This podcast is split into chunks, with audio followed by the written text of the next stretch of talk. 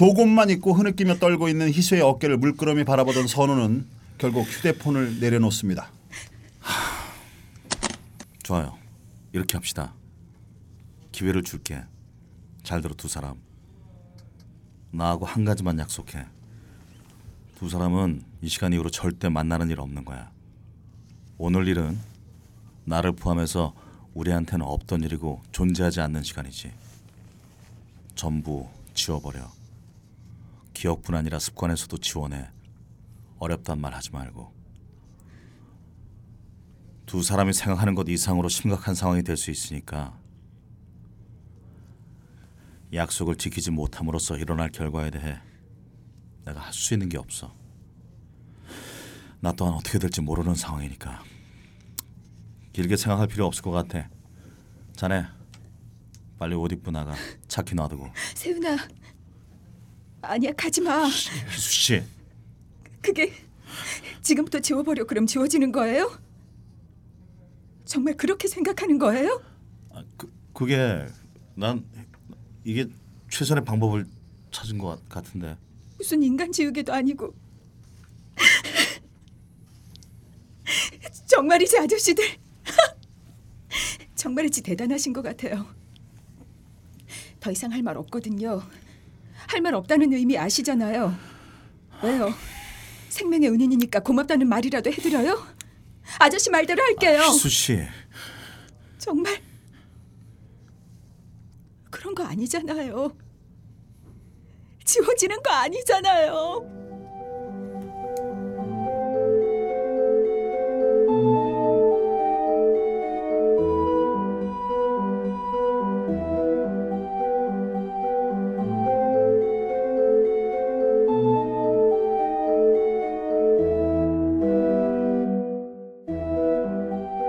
희수를 울리고 보스의 명령까지 어기고 집에 돌아온 선우의 마음은 한없이 무거운데요. 주차장에 차를 세우고 내린 선우는 위험한 낌새를 느낍니다.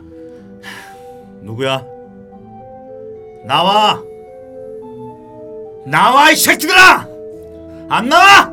그러자 기둥 뒤에서 한 개의 그림자가 천천히 선우에게 다가옵니다.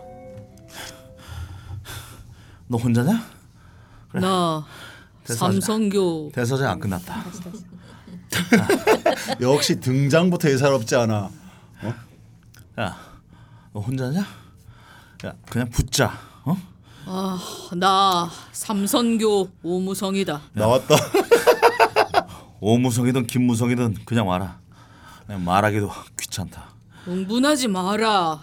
그냥 말 전하러 온 거니까 백 사장이 보냈냐? 말해. 사과해라. 그럼 아무 일도 일타- 이게 저기 그 사람 같아. 어 저기 육룡이 나르샤에서 그 또 제3 세력 중에 할머니 한 분 계시잖아. 할머니. 그분 같아. 할머니. 백 사장이 보냈냐? 말해. 사과해라. 그럼 아무 일도 일어나지 않는다. 잘못했음. 이 네 마디야. 네 마디만 하면 적어도 끔찍한 일은 피할 수 있다. 잘못했음. 딱이 네 마디로 평생을 후회하게 될지도 모르잖아. 그 냥 가라. 아, 다시 한번 생각해봐. 개 헛소리 그만하고 몸 성할 때 그냥 가라. 상하이 출장에서 돌아온 강 사장은 희수를 먼저 찾아갑니다. 전화 왜 안 받아? 안 받아도 되는 전화예요. 커피 드려요? 괜찮아. 금방 가봐야 돼. 이리 와봐. 그런데 표정이 왜 그래? 무슨 일 있니? 아니요. 아저씨, 저 이사 가려고요. 집 내놨어요. 내가 널 왜 좋아하는지 아니? 누가 뭐라든 어떻게 하든 남 신경 안 쓰잖아. 그게 재밌어. 어려서 그런가 하고 생각해 봤거든. 그런데도 난 널 또 이렇게 찾아오잖아. 찾아오게 만들잖아. 그런 게 재밌어. 나이가 들면 말이야. 인내심이 부족해져. 아, 강 사장 비슷해. 혼자 맥주를 마시던 선우가 희수에게 전화를 걸지만 받지 않습니다. 다 각자의 삶이 있는 거지. 맥주 캔이 너저분하게 수북히 쌓이고 스탠드를 껐다 켰다 하며 멍하니 누워있던 선우의 눈에 방금 전 편의점에서 봤던 필리핀 갱들이 들어옵니다. 왔달라 왔달라 선우는 반사적으로 빈 캔을 들어 한 명을 갈기지만 살벌하게 달려드는 필리핀 갱들한테 무참하게 당하고 마는데 잠시 후 낡은 생선 창고에서. 눈을 뜬 선우는 두 팔과 다리가 묶인 채 피를 쏟아내며 천장에 매달려. 있습니다. 이거 확실하게 주고 가죠. 뭐 일방적으로 맞거든요, 제가. 그러니까 일방적으로 때려주세요.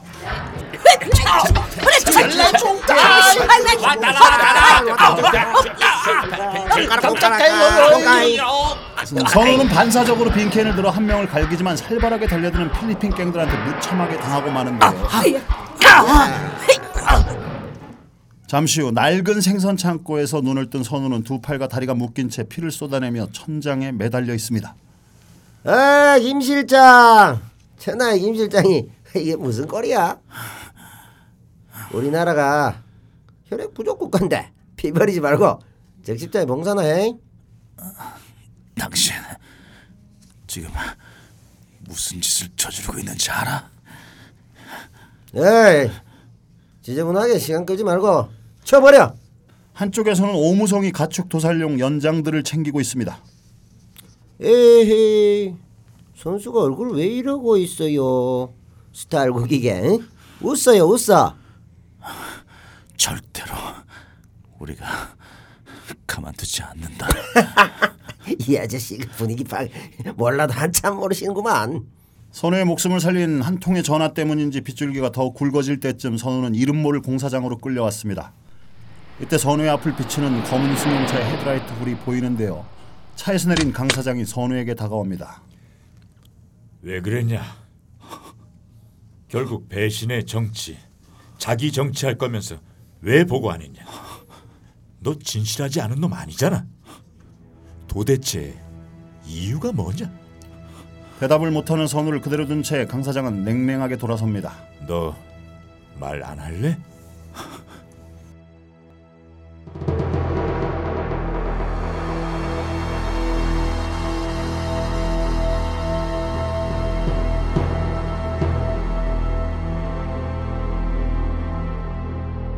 야 너한테 감정 없어. 나 그냥 시키는 대로 했을 뿐이야. 이 바닥이 원래 그런 거잖아. 누구 원망하지 마라. 우습다 세상이라는 게 말이야. 네가 내 앞에서 이런 꼴로 있게 될 줄 누가 알았겠냐. 가만 보면 어? 인간이라는 게 저도 아무것도 아니야. 어? 한치 앞을 내다볼 수가 없잖아. 어떻게 할 거냐? 야 보채지 말고 기다려봐. 예 오세요. 예 사장님. 잠시만요. 야 사장님이 너한테 기회를 주신단다 하더라. 왜 그랬냐? 뭐냐? 무엇 때문이니? 두 사람이 만나지 않겠다는 약속만 지킨다면 모두 좋아질 거라고 생각했습니다. 아니 아니 아니 그런 거 말고 진짜 이유를 말해봐. 솔직하게 말해봐. 너 그애 때문이냐? 네? 말 못하겠냐? 문 실장 바꿔. 예 사장님. 예 알겠습니다. 야 손목 잡어. 무시장, 무시장. 야야 꽉 잡어. 왜? 자 갑니다. 하염없이 쏟아지는 빗 속에서 선우의 왼손가락들이 아작납니다. 일행들이 묻을 구덩이를 다 파자 무 실장은 한 점의 주저없이 발로 선우를 밀어넣습니다. 야! 아! 무시장, 무시장. 무사 덮어라. 무시장! 개미떼처럼 몰려간 일행들이 삽을 들고 구덩이에 흙을 뿌리기 시작합니다. 잠시 후 덮어놓은 흙이 조금씩 움직이더니 선우의 손이 땅 위로 솟아오르는데요. 선우가 사력을 다해 구덩이 밖으로 기어 나오자마자 박수 소리가 들립니다.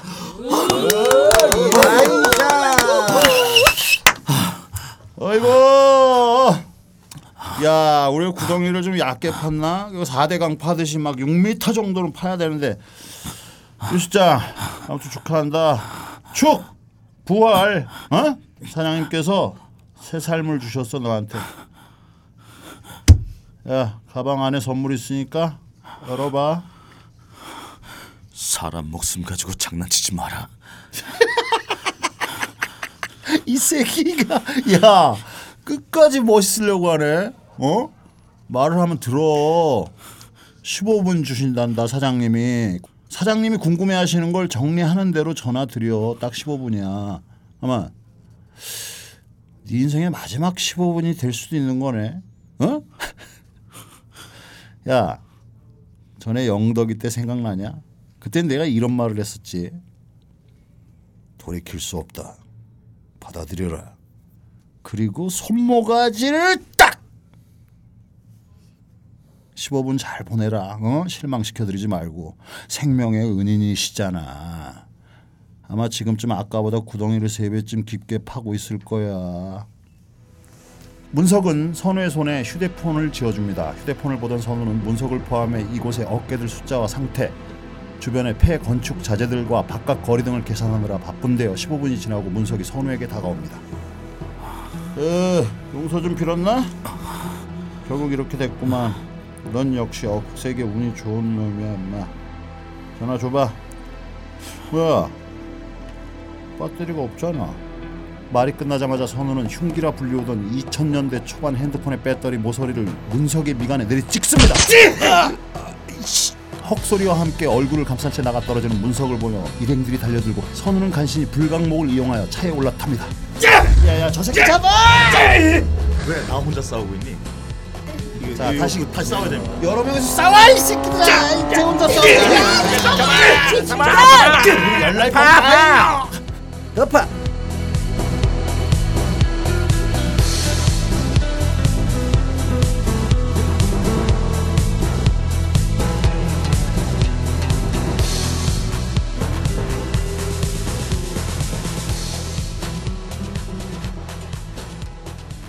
선우를 놓치는 바람에 위협을 느낀 강 사장은 회장단을 소집하는데요. 그나저나 그 얘기 들었습니다. 그참 어쩌시다가 그 몇 년 전 꽤 똑똑한 친구 한 명이 제 밑에서 일했는데 어느 날 그 친구에게 심부름을 하나 시켰는데 사소하게 생각했는지 실수를 저질렀어요. 가볍게 야단치고 끝날 일인데 그 친구 분위기가 이상한 거예요. 끝까지 자신의 잘못을 인정하지 않는 겁니다. 제 착오일 수도 있죠. 그런데 조직이란 게 뭡니까? 오야가 누군가에게 실수했다고 하면 실수한 사람이 없어도 나와야 하는 거 아닙니까? 간단하게 끝날 일인데 그 친구 손목 하나가 날아갔어요. 이번 일은 손목 하나로 끝날 일이 아닙니다. 일단 정리를 해봅시다. 저희가 어떻게 해드리면 좋겠습니까? 처리해 주세요, 영원히. 그럼 우리한테 해주실 게 백상기획 사업안을 받아들이겠습니다. 예 예 예 알겠습니다. 어 뭐 저희 쪽에 정철 이자서희 같은 전문가들이 있으니까 염려 놓으시고 조만간 좋은 소식 전해드리겠습니다. 이쯤에서 중단할 생각은 없나요? 이미 너무 많이 온 것 같습니다. 끝은 봐야죠. 그런데 그 친구 평판이 좋던 친구 아니었나요? 회장님은 어떠세요? 평판과 일치하십니까? 제가 사람을 잘못 봤던 것 같습니다. 선우의 전화를 받은 태기가 옷과 돈을 가져옵니다. 제, 그 안에 부탁하신 거 다 있어요. 어떻게 하실 거예요? 모르겠다. 모르겠는데 끝까지 한번 가보려고. 괜찮으신 거죠? 제발 조심하세요. 태기에게 받은 돈으로 선우는 희수가 갖고 싶어 했던 스탠드를 사서 집 앞에 갖다 줍니다. 그리고 최후의 작전을 위해서 불법 총기상과 접선을 하는데요. 에, 돈 먼저 봅시다. 하이 망고 이거 마루석 나르기 아니스게 뭐 하는 새끼인지 알아볼 개새끼. 개새끼 이 뚜룩 새끼 아, 근데 이거 저 어, 어디다 쓸 거요? 그런 것까지 말해야 되나요? 확실하지 않으면 10억 엔을 갖고 와도 물건 못 준다고. 장사 안 하실 거예요? 어떻게 할까 무지식해. 도영이 씨아이 새끼 감이 안 잡히는 새끼인데 이거 저 내일 4시까지 사무실로 와요. 다시 얘기해 봅시다. 혼자 와야 돼? 다음 날 약속대로 선우는 총기 밀매 사무실로 혼자 찾아갑니다. 하지만 선우는 자신의 신분을 의심하는 총기상들을 차례로 쏘게 되는데요. 그때 전화벨이 울리더니 자동응답으로 넘어갑니다. 형, 아, 왜 전화 안 받아? 나 태구야. 없나? 아, 아무튼 오늘 물건 가지고 들어가요. 한 시간 정도 걸려요. 불법 무기상에게 공짜로 총을 챙겨 나온 선우는 그 길로 오무성을 찾아갑니다. 오무성의 연장보다 장전한 선우의 총이 한 발 빠른데요. 오무성 눈깔에 힘 빼고 백 사장한테 전화 좀 해라. 나 시간 없거든. 선우의 지시대로 오무성은 아이스링크로 백 사장을 불러냅니다. 뭘 그렇게 놀래요? 평생 안 볼 줄 알았어요? 웃어요. 웃어. 이거 왜, 왜 이러시나 선수들끼리 내가 생각해 봤는데 많은 사람들이 나쁜 기억들이 있지 않소. 아무리 애를 써도 그게 지워지지 않는 거거든. 근데 적어도 그 흔적들은 제거할 수 있단 말이지. 원인 제공자들 말이야. 뭐라는 거야? 사람 사용이 다 그런 거지 뭐 애들처럼 왜 그래 그러니까 백 사장은 나한테 아주 젖 같은 기억이었고 난 그거 하, 다 집어치우고 그래 한 가지만 물어보자. 너 도대체 나한테 왜 그런 거야? 참네 어이없다는 듯 웃던 백 사장이 순식간에 날카로운 연장을 꺼내서 선우의 복부를 수차례 찌릅니다. 멍하게 서 있던 선우가 침을 맞는데요. 아 씨발 나 아주 10년 뒤 뭐 먹고 살지 두려움 다 같이 봤구만 에? 표정은 뭐 억울해? 억울한 거야? 네가 이렇게 된 이유를 모르겠지 엉뚱한 데서 자꾸 딴 데서 이유 찾지 마 응? 그러게 날 찾아오면 안 되지 이 사람아 그거 봐 인생 고통이야 몰랐어? 야마 똑바로 써봐 아, 써, 써봐 써봐 써봐 백 사장의 말이 끝나기도 전에 선우는 총을 꺼냅니다. 아! 아, 배때지. 아, 배때 뜨거.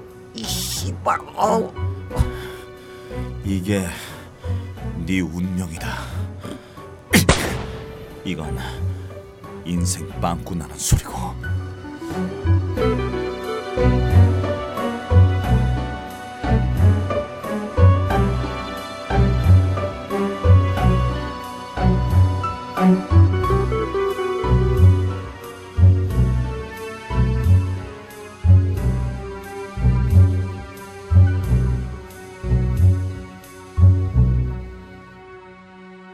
자, 한 명씩 제거하면서 선우의 총구가 강 사장을 향한 복수로 다가가고 있는데 극중 무기상의 친동생이 태구잖아요.